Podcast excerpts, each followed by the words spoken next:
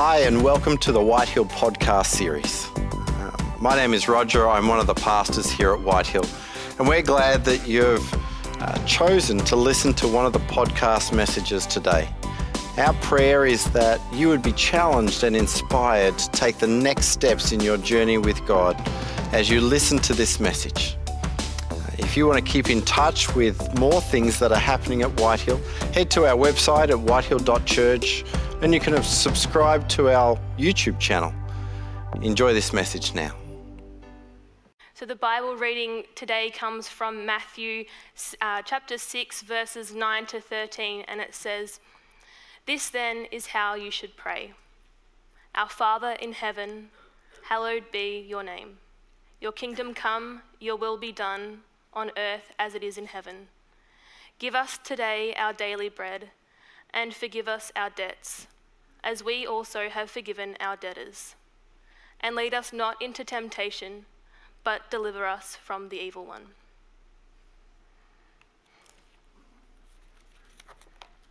Thanks, Brad. Good morning.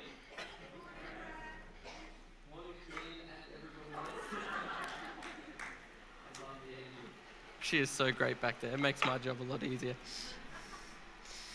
Hey, we are in a series called Prayer Conversation. So I hope you've been encouraged um, and challenged so far. I, I, know I have. I think it's been really good already. Um, f- we had Roger preach the first one, and now we had Francois last week preach about how do we actually approach God, and we found out that that was through Jesus. So uh, today, we're going to continue in this prayer series, and I think um, it's important for us to, to take a bit of time to really understand and to reflect and to search the scripture as to what prayer should look like in our lives, because I think generally prayer can be a bit of a weak point in our discipleship to Jesus. Like we have some of those prayer warriors who are just really gifted and really strong and really practiced in this, um, who are, you know, decades down the line in their journey of following Jesus. But I think in general, I get the sense that this can be a bit of a weak area in our lives. And for myself, as I've journeyed through prayer and as I've journeyed with others um, through understanding prayer, I've sort of seen a few common experiences or ways that it's practiced that maybe fall a little bit short of what God has intended for us. So I thought I want to just put some of these up on the screen for you. Um, see if maybe you're experiencing one of these right now or maybe it's something that you could relate to in the past, and then um, we can go from there. So, in terms of our understanding of prayer and our practice of it, I think sometimes we can practice 911 prayer, right? It's kind of self-explanatory. It's the emergency prayer. It's all everything's going wrong, and it's like, quick, I've got to shoot up an emergency call to God and see if He can fix my problems. Uh, sometimes, if it's like I'm running late, and I know there's six red lights between me and where I need to get to go. It's like, God, please, can I just get some green lights? Um, and it usually works. Does anyone have this experience? It usually works in the opposite way. Yeah? I think the Lord, that's sort of his humor. He's like, no, red all the way. Or maybe, maybe it's like, um, for me, if I'm sick and like, you know, if you've got a bout of gastro or something like that, I don't have anything, don't worry. Um, if you're there and you're like, this is the worst experience of my life. Please, God, take this away. And then you have that moment and you realize, I think the last time I actually cried out to God was the last time I was sick and had gastro, right? That's sort of the 911 prayer. The next one there is the faulty vending machine. So, this is you're pressing all the buttons, you're trying to get lots out of God, you're asking a lot of things, but nothing seems to be working. Uh, when I was younger, I was a bit of an entrepreneurial spirit, uh, trying to make some coin wherever I could.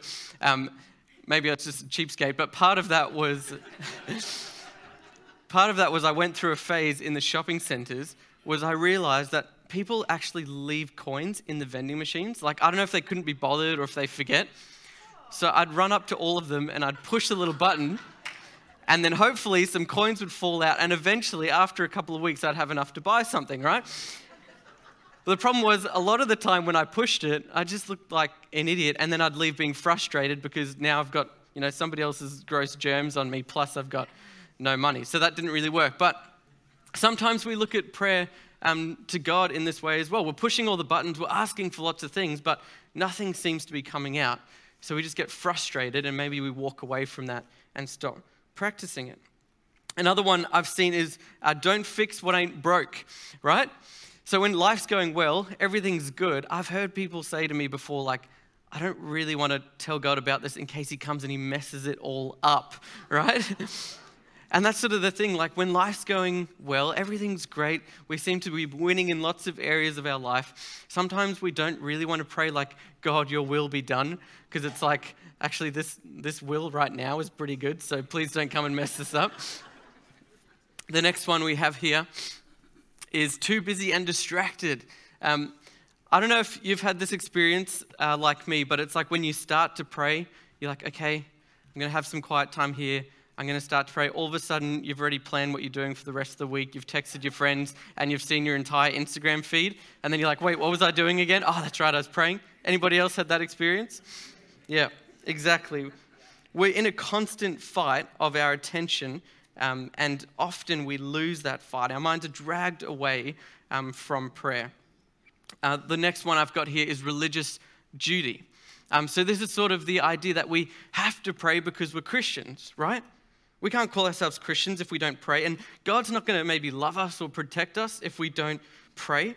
We need to use prayer to appease the, the big, scary God of the universe and make sure that everybody else sees us as the most disciplined and passionate follower of Jesus ever. In this account in Matthew, if you look at the context of uh, the passage as it sits there, um, it's actually as much as a teaching on prayer as it is a rebuke on sort of that Pharisaical, uh, pious, overly religious uh, practice of prayer. There were uh, Jewish leaders, uh, the scribes and the Pharisees, standing on the street corners, uh, praying loudly and for long time so that everyone would see them and everyone go, wow, you're just so great and passionate and religious. But I think Matthew in this account um, is rebuking that. And he's actually wanting us and his, as his readers to sort of assess the motivations of our own heart, um, to see that our prayer life shouldn't only just be in public, but it's actually a private, intimate conversation with God. And then you can see the last one here. My creative juices may have been weaning a little bit, but unicorn prayer. there any kids in the room? It doesn't exist. Like, it's just not there. It doesn't, it's not a real thing. We just have an absent prayer life. Can anyone relate to any of those? Yes, I think we've all been in a lot of those um, places. Um, so today, I want us maybe to discover or to rediscover what does it actually mean to pray like Jesus teaches us to pray, and how do we start to do that? Matthew 6, 9 to 13, which uh, Willow just read out, is what we would commonly call the Lord's Prayer. Um, we've been looking at this the last two weeks, and we're going to continue to look at it throughout the series. And that's because this is Jesus' like ultimate final teaching on prayer. We can see his example and how he prayed, but we can also look to this teaching and see that this is sort of his cheat sheet, his template, his cliff notes as to how we can best have powerful prayer conversations. And if you've read the Gospels, uh, whenever Jesus is asked a question, you may notice that he annoyingly sort of answers with another question. Um, in fact, 183 times he's asked a question, and three times he gives a direct answer. Um, so I'm sure that would have been pretty frustrating for um, a lot of the people in those days. But when he answers those three times, I think it's pretty important to go, wow, he's actually being really overtly clear on what he wants and what he's called us to do. And of course, in Matthew, this is one of those times. The disciples have come to him, they've asked him about prayer, and then he leans into this teaching um, that he gives. So we'll look at the first couple of lines there again. Matthew 6 9, Jesus said, Then this is how you should pray. Our Father in heaven, so that's what we looked at last week, that understanding of who God is, that fatherly heart for us, that He wants to care, He wants to listen to us. That's who we're communicating with. But then the first line of our prayer should then be, Hallowed be your name. Hallowed be your name. That's where we're going to camp out for the rest of today. This word hallowed, um, it literally means to make holy or to be set apart. Um, in our modern day language, maybe the closest word we can have there is like honored or revered. Um, hallowed comes from this idea that God is to be remembered and praised for his other thanness, like he's completely separate from us. He's over all of us. He's the um, almighty, majestic, all powerful God. He's perfectly holy, He's perfectly just. He's so much greater than all of us, and He is over all things. Uh, hallowed is a verb. So Jesus is saying that every time we should open our mouths to pray, we should start in this way. We should be hallowing his name. In the sense, we should be praising and exalting and adoring the name of God. We should speak praise and reverence to him. And we call this type of prayer adoration prayer, which is what we're going to look at today. So, this hallowing, this exaltation of God is actually us expressing our adoration toward who he is. But the question then that I've asked, and I'm sure many of you have asked before, is why then, if God is the most powerful, He is mighty, He is the creator of all things, He could just sort of burn us up in a second if He really wanted to. Why then would that type of God need us to tell Him how great He is? And I think for many, this question um, is actually a barrier to coming to faith or believing in God because they're like, well, isn't that just kind of makes God look like this big narcissist? Like he needs, he's like he's insecure, he needs our worship, he needs our praise, and he's to force his creation to do that. But the truth is that this act of hallowing, of adoration, is more for our benefit than it is for his. Adoration prayer is more for our benefit than it is for his. And I want to show us why this morning in a few quick ways. Um, the first thing is adoration is going to transform our vision. And the first time I dislocated my uh, shoulder was at youth group in Melbourne. I threw this waterlogged dodgeball. I didn't hit who I was trying to hit, and my shoulder came out. So win win. Um, and, anyways, I had about 60 seconds of adrenaline to like try and get this thing back in. So I was like, okay, we can get this back in. It's sort of like hanging down here. Maybe if we just, I don't know, work it around. And I thought, who would know how to do this best? And I remembered one of my interns had been a physio. Um, and I thought, you know, trained health professional, I'm going to call him in and make him put it back in, and then we'll be all good to go. So I called him in and I said, You're going to need to put my shoulder back in. And he said, I don't know how to do that. And I was like, You're a physio. Surely you know how to do it. Can't you just try? And he's like, Well, I can try, but I don't know how. I was like, How hard can it be? It's just put it back in. So he grabbed my arm and he just went and just rammed it back it had no chance of going in now that I actually know how a joint works. Um, but he did it once, it didn't work. It was the most excruciating pain. And then he's gone again for a second time. He's like, hang on, let me go again. Bang. And then by the end of that, I was borderline passing out and had given up. Right, I thought that if I just sort of looked around me, I was going to find the solution to exactly what I needed. Fortunately, at the hospital, by the time we got there, there was an actual specialized doctor who had experience, who had the ability and actually maybe the authority to be able to put that back in in a completely different way um, that hurt a lot less. All right, so for me, the way I see that is when we're looking around to our friends, to our families to provide things that they just can't provide, it's going to leave us in a place of uh, emptiness, in a place of despair, in pain, in danger, because we're asking from them something that they actually don't have the ability to provide for us. When we go through trials, when we need healing and provision and transformation, we need to actually look to the only person who's able to do that. And when we hallow and adore the name of God, we will form in ourselves a vision, a greater vision of who He, who he is, and then we're more instinctively and more habitually going to turn to Him in those times of need. We'll form a dependence and a trust in His ability to provide for us. And also, we'll create sort of a deep sense of uh, trust and dependence that now we can actually have a positive outlook on our lives, even through the trials. You see, instead of now seeing the challenges and the struggles as uh, just imminent despair or danger or disaster, instead of seeing them as times that now we need to race around and find somebody else's help or sort of just muscle through ourselves, because we've been practicing adoration, our vision of who God is will be large enough for us then to be able to trust Him and walk through those moments, knowing that He is a good and gracious and powerful God. And as I said before, the, the world is not a neutral space. It's not just like you get on with you and you get on with you and everyone's sort of in harmony neutrally. It's a contested space. There's forces of opposition and many forces that oppose the kingdom of God. But hallowing and adoring God's name is going to help us not to just fall into the lies of these forces that oppose God, not into the false realities that we're sold, but as we speak of the true reality of God. It's going to give us a greater vision and a lens now to see life and be able to move forward with hope and with peace. Tim Keller, in his um, book on prayer, he shares a story of a lady who sort of came to this realization. She was, I think, a bit frustrated at the idea that we had to praise God first. She's like, you know, I just want to come with my list of things. And sometimes maybe that is all the energy we can muster up, is just to call on God for something.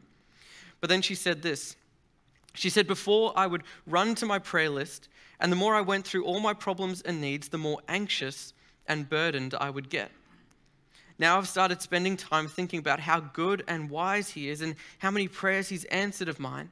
And then when I get to my own needs, now I can actually find and put them in His hands, and I feel the burden coming off me rather than on me. That's a transformation of vision. From just seeing all of our issues and our problems and increasing our sense of burden and anxiety, to then having a greater vision of who God is, and then from that place, asking for Him and trusting and knowing that He will be good to provide. If we can practice adoration prayer, we're going to cast off the burdens and the anxiety of having to trust in our own earthly wisdom and strength. So it transforms our vision. I think adoration prayer also increases our joy. I think it does this by helping us see and turn to the only true source of joy, but then also completes our enjoyment of God at the same time. And I'll explain what I mean by that. As we're living in this contested space, um, as we're searching for joy and happiness, our attention is being sold and drawn by things that just can't provide that. We shop around for whatever is offered that seems most appealing in that moment. And we search for joy in places that can only provide temporary happiness. And I think some of these places are maybe the approval of others, maybe it's success or experiences, and we're searching for lasting joy in these places. But what we're actually doing when we do that is hallowing them. We're adoring those things in our heart above God and expecting it to provide what only God can provide for us. Adoration prayer, it helps us step out from these lies, these false realities that we're going to find that lasting joy in things of this life and it turns our eyes to God and says, no, no, that's the source of joy. That's the only place we're going to find lasting joy. Tyler Staton, um, a pastor in Portland, he said, Hallowed be your name is not a buttering up of God, but it's an invitation from Him to reorder the loves and affection of my heart. Hallowed be your name. It's not a buttering up of God. He doesn't need our praise. He's not a narcissist or insecure but rather it's an invitation from Him to reorder the loves and affections of our hearts. And I think once we do this, then that sense of lasting joy starts to come to us. Because now our joy is not longer, no longer reliant on a confused and unreliable world, but it's now reliant and dependent upon an everlasting, all powerful, never changing God. Adoration increases our joy.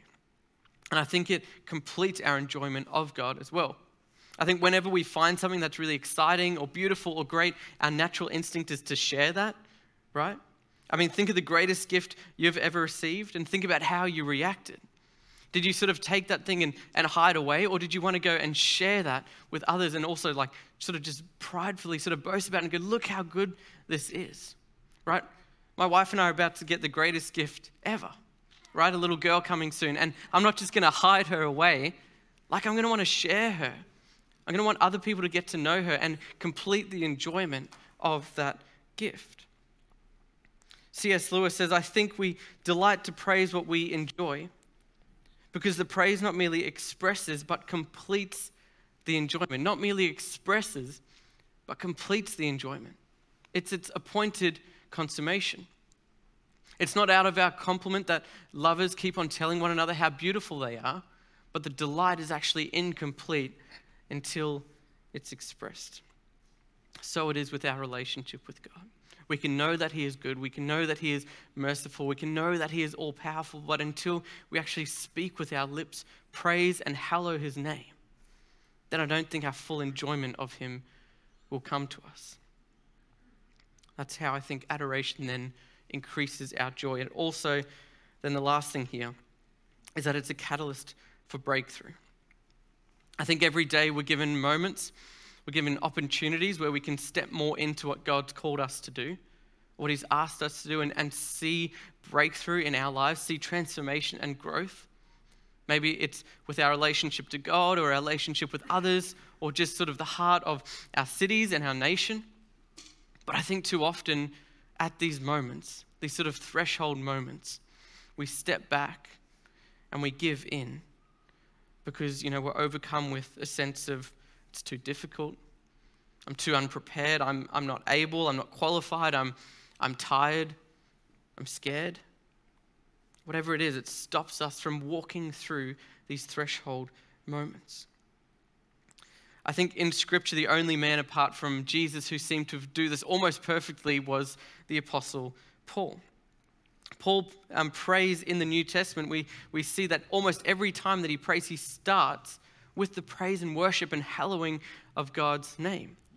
If we look at some of these here, there's, there's many more examples, but at the start of each of his prayers, he goes on to, to bring his confessions and his requests from God, but always at the start. He says, Oh, the depth and the riches and the wisdom and knowledge of God, how unsearchable are his judgments and how inscrutable his ways. Or Second Corinthians, he says, Praise be to God and Father of our Lord Jesus Christ, the Father of compassion and the God of all comfort. He's ascribing, he's telling God who God is. And then Ephesians 1 Praise be to God and Father of our Lord Jesus Christ, who has blessed us in the heavenly realms with every spiritual blessing in Christ. You see, the Apostle Paul was, Apostle Paul was able to step through these threshold moments because he prayed like Jesus taught us. And it seemed to be working for him. He was a prolific church planner, disciple maker. And then goes on to write, you know, half of the New Testament. And I think for him, one of the biggest threshold moments that I just want to put before us this morning, before uh, we close, is that Paul in the New Testament in Acts 16, he has this moment, and you can flick there in your Bibles, Acts 16 if you'd like. He's been ministering, he's just cast out a demon, he's, he's doing his thing. He's with um, Silas, and they had been in a city, and then they were dragged out of it into the marketplace because those who were opposed to his work and the work of Christ didn't want him there anymore. And we pick up here in Acts 16 20. So they brought them, that's Paul and Silas, before the magistrates and said, These men are Jews, and they're throwing our city into an uproar by advocating customs unlawful for us Romans to accept or practice. The crowd joined in the attack against Paul and Silas, and the magistrates ordered them to be stripped and beaten with rods. After they had been severely flogged, they were thrown into prison, and the jailer was commanded to guard them carefully. When he received these orders, he had put them in the inner cell and fastened their feet in the stocks. This was their threshold moment. Their hands were literally and figuratively tied. The work that God had given them, they could no longer do. They were imprisoned and beaten. If there was any moment for them to give up, this was their moment to give up, to step back. And I wonder for you if you've experienced something like this recently. Hopefully, not as dramatic as beating and imprisonment, but maybe there's something in your life which feels like one of these moments where you're sort of on the, the precipice of, of should I turn back or should I push forward? Is it a dream or a goal? Is it a sense of calling? Maybe it's just a crisis of your own faith and relationship with God. You've, you've been doing the church thing, but you're not really connected well with God. Maybe it's easier just to do something else. Turn your focus and attention somewhere else. I think there's always an initial excitement when we have a vision, an understanding, a calling from God, but it, it quickly weans. And then all we're left with at times is fears of failure and inadequacy. And those thoughts sort of roam the, the prison hallways of our minds. And they guard you from actually stepping through these threshold moments. But I think today we can take encouragement from what happens next. Verse 25 here, it says, About midnight, Paul and Silas were praying and singing hymns to God, and the other prisoners were listening to them. Praying and singing, like, are they delusional? Like, they're in prison, they've been beaten, and they're praying and singing hymns to God. I can tell you what, they're probably not praying and singing hymns to God because, you know, maybe the lights were just right or, you know, Jeff was halfway through a beautiful drum fill like usual and they've got like this emotional, euphoric moment and they're just like, God, you are so great. I think they were in, they were in the pits. They were suffering, they were bleeding, they were bruised, they were broken, they were in prison, they were in chains, and yet, amidst that circumstance, they decided, they made a conscious, intentional effort to speak who God is, to hallow his name. Because in that moment, who else do they turn to? It's only God who has the power to transform that situation. And by praising his name, then maybe their vision of what was possible could increase. Maybe they could have hope that he would come and rescue them. And he did. Verse 26, he said, Suddenly there was a violent earthquake, that the foundations of the prison were shaken, and once all the prison doors flew open and everyone's chains came loose. The jailer woke up, and when he saw the prison doors open, he drew his sword and was about to kill himself because he thought the prisoners had escaped. But Paul shouted, Don't harm yourself. We are all here. The jailer called for lights, rushed in, and fell trembling before Paul and Silas. He then brought them out and asked, Sirs, what must I do to be saved? And they replied, Believe in the Lord Jesus, and you will be saved, you and your household. They intentionally moved forward, hallowing the name of Jesus, and got to witness breakthrough in that place. When we do this, we gain a new vision for what's possible. We can move forward in greater hope and peace and confidence in the nature of our God. And when we do this, maybe we too will witness breakthrough in our own lives and in the lives of those around us. Um, for me, this week has been a bit of a nightmare. It's felt like, I don't know if you ever have those weeks where it's like nothing goes to plan and it feels like everything that can go wrong goes wrong. It's kind of been uh, one of those weeks. And I was exhausted. I got to Friday um, and I got to Friday and I had worked on my message, but it definitely needed some more work and I was falling behind. Um, and I thought, you know what I'm going to do? I'm going to get up early. I'm going to go to my favorite coffee shop. I'm going to order my favorite coffee and I'm going to sit there and I'm going to start working and I'm going to get some work done before I head into the office. So I sat down, ordered my coffee, opened up my laptop, and then got a call almost immediately from my wife.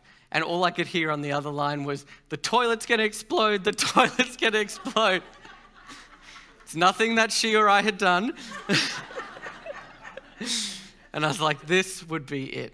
At, at, that point, I literally just started laughing. I was like, after the week I've had, this would be right. Now the toilet's going to explode, whatever that means. Um, and as I came home, I saw a massive water truck on our street who was high pressure pumping water through the sewage lines of our street. And it had obviously, with such high pressure, had just filled up the toilet and just put sewage water all over the bathrooms. So my lovely wife did some cleaning up before I got there, and then I sort of finished off the rest and disinfected and everything. But by the end of that, after the week I'd had, I was like, this has got to be it. Surely I can just crash on the couch now and just give up and just pray that my message is good enough for Sunday. but um, we had schools ministry at 9.30 after that, and that was, I had to leave. Um, I had to get going. And in that moment, all I really wanted to do was send a message and say, hey, interns, you guys are pretty great. Just get it done. I'll see you later. Um, but whenever I think of that opportunity of schools ministry, I can't help but praise God, right? It's like seeing that. Did anyone see that rainbow this morning on the way in? Yeah, it's like you see that and you just can't help but praise God. And in my mind, as I'm thinking about that opportunity to go and actually preach the gospel and have good conversations with kids and encourage them to come to youth, it sort of motivated my heart. It gave me a new vision that amidst the awful week that I've had, that I can pick myself up, that we can go, and we saw incredible breakthrough. I had like a really great gospel conversation with six um, young ladies there at Bremer. Um, a few of them actually came to youth for the first time ever on Friday after never having stepped inside a church before, which was really awesome. Um, and we saw breakthrough, and that's been a really hard ministry. Um, but because that sort of vision of my heart changed in that moment to one of praise rather than just to wallow away in my sorrows of a you know what situation, I was able to actually step through that threshold and see what God had stored for us that day. What would it look like for you to start praying? What would it look like for you to pray as Jesus teaches you to pray? And as I finish, I want to just get practical because I don't want to assume of everyone here that we're all across even what the concept of prayer is. And maybe you're in a process now in this series of sort of reforming your understanding of prayer. But I want to say prayer is it's a simple conversation. That's why we've called it prayer conversations, right? It's a focused stream of thought or sung word or, or written uh, journal or whatever it may be. It's a focused, intentional stream of thought towards God, just like you would talk to yourself, you can talk to God because Jesus has made it possible for us to approach Him in this way. Uh, you may want to start prayer by removing distractions. Like I've said, we're, we're constantly uh, in that battle for attention. So maybe find a quiet place, turn your phones off, your TVs, um, maybe move away from people. Um, Jesus often did that. He would withdraw from the crowds and find a quiet place with the Father. Uh, for me, that's easiest done in the morning with a cup of coffee when my toilet's not exploding, um, when I can actually have a quiet space to be able to be with God and just to talk to Him without distraction. Um, it may be for you during the day, it may be while you're driving, while you're cooking, while you're weeding the garden. Um, often, this type of praise prayer, like I said, is brought on by seeing something. So you see that rainbow and you go, wow, God, you are awesome. You could have made a black and white world, but you made one of color and of beauty because that is your sense of creativity and wonder. And as I said, prayer spoken, sung, written, thought. It's not restricted to one line of communication. It's not going to get lost in transit. God hears the cries and thoughts of our heart and wants to communicate with us in these conversations.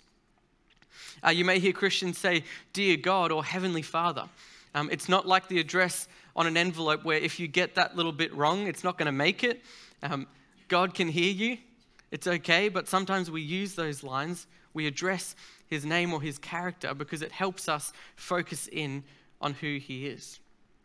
You might often also hear Christians saying, you know, now you need to bow your heads and close your eyes. I promise you, you don't need to bow your heads and close your eyes for God to hear you. But sometimes putting our body in a physical posture will help uh, focus our minds. So maybe for you closing your eyes as you don't see, you know, someone doing something weird in front of you. Maybe for you bowing your head is just that sense of honor and respect and reverence toward God. Some people like to kneel. Some people like to sit quietly in a garden. It's completely up to you. And if you want to make adoration prayer a, habit in your life, um, then you may have heard of something called habit stacking, right? So find something that you're already doing, a habit that you're doing maybe even unconsciously, like turning the ignition in your car, and going, you know what, before I actually turn that engine on, I'm just going to sit for a few minutes and just tell God how good He is. And just re envision for that day the God that you're working for and living from. Prayer is not to be, meant to be overly complicated, and the hardest part is just to start. Where are some places you can start? You can open scripture, see who God is, and then praise Him for who He is. You know, God, you are perfect. God, you are unchanging. God, you're never ending in your love and your grace for me. God, you're perfectly just. God, you are majestic. God, I honor and praise you because you're the creator and sustainer of all things. God, thank you and I praise you for the fact that you are the source of life and that I can share in that life through the death and resurrection of Jesus.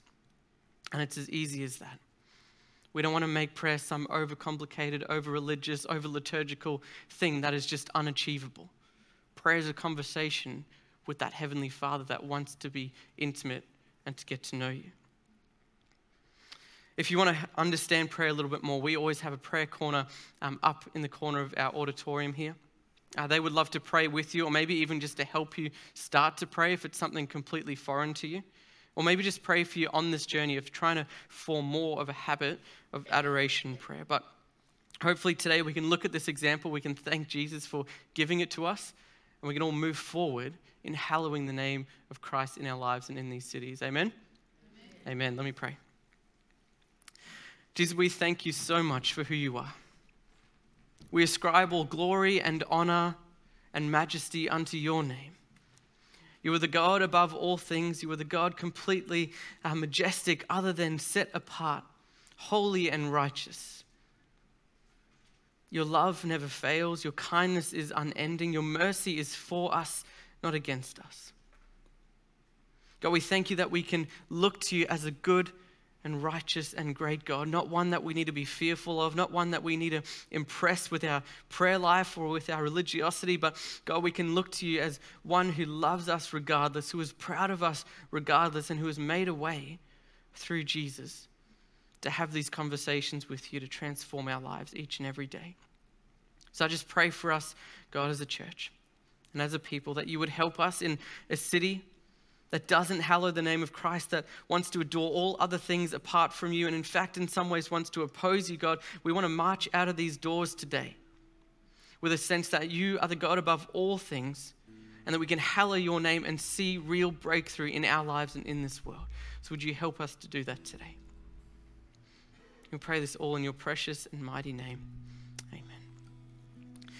We started this morning with um, a song of praise and of um, of glory unto God. And today I think we're finishing with um, a blessing. And we know that this blessing now comes from that good and great character that we have in God. So would you stand? Um, and we're going to finish in song together. Thank you for listening today.